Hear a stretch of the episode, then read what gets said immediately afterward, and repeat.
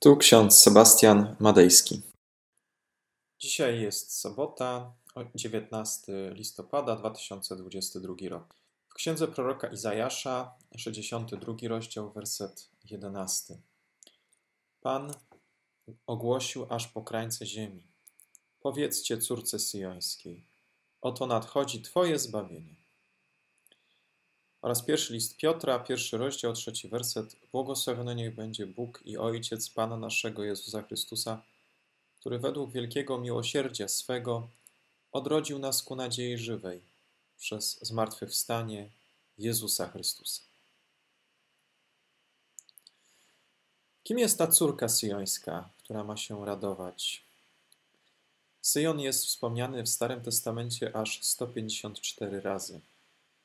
Oznacza miasto, górę, świątynię, Jerozolimę, twierdzę, miasto króla Dawida, które zdobył z rąk plemienia Jebuzytów.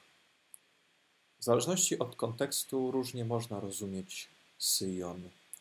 Głównie Syjon oznacza najstarszą część miasta Jerozolimy, miejsce, gdzie Bóg postanowił zamieszkać razem ze swoim ludem.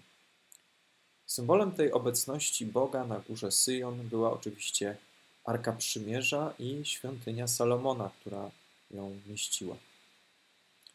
Tym Syjon jest to miejsce, gdzie jest obecny Bóg Abrahama, Izaaka i Jakuba, wszechmocny, jedyny i wieczny Bóg Jahwe. Boża obecność, Szekina, która była tak potężna i nieogarnięta, że ktokolwiek niepowołany wszedłby do świątyni i dotknąłby Arki Przymierza, musiał umrzeć. Tak przynajmniej wyżyli starożytni Hebrajczycy. Miasto Jerozolimę zaczęto na tej podstawie określać Syjonem, miastem, które miało być niezdobyte. Jednak, jak wiemy, niewierność Izraela doprowadziła do upadku królestwo. Utracone królestwo, wygnanie, ucieczka, śmierć tysięcy ludzi.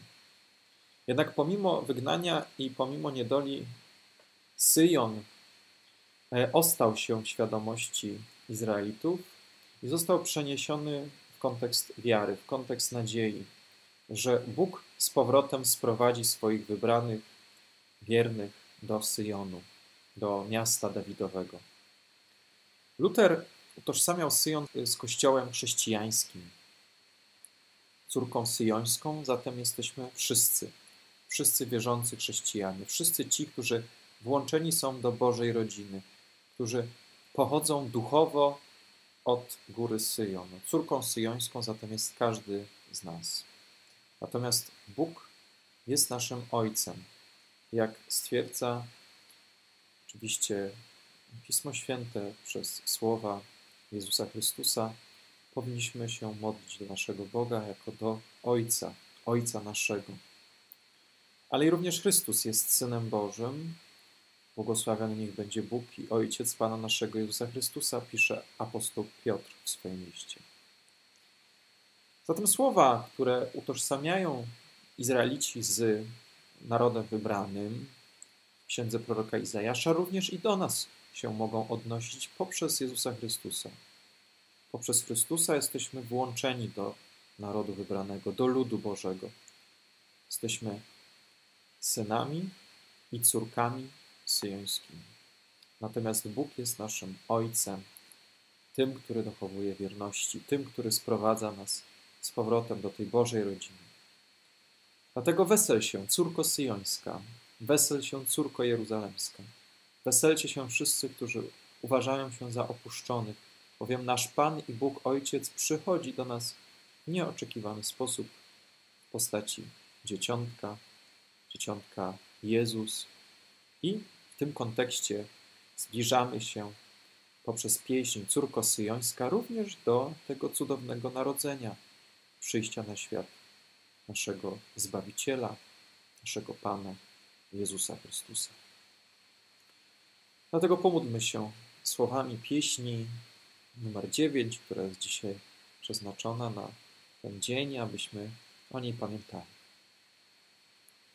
Córko syjońska, wesel się bardzo, śpiewaj pieśń radosną o Jeruzalem. Oto sprawiedliwy król Twój idzie już, Zbawca On, prawdziwy, hołd mu z serca złóż. Takimi to słowami wielbimy Ciebie, Boże, modlimy się nimi podczas Adwentu, ale także i dzisiaj, kiedy te słowa znowu do nas wracają, tak jak co roku. Spraw, Panie, abyśmy nie ustawali w tej nadziei, abyśmy w Tobie upatrywali naszego Ojca, a my jesteśmy Twoimi dziećmi, Twoimi synami i córkami. Dlatego ośmielamy się mówić Ojcze nasz. Pobłogosław nam, Panie, na dzisiejszy dzień i na nadchodzące dni. Amen. A pokój Boży, który przewyższa wszelki rozum, tak niechaj strzeże serc naszych i myśli naszych w Panu naszym Jezusie Chrystusie ku żywotowi wiecznemu. Amen.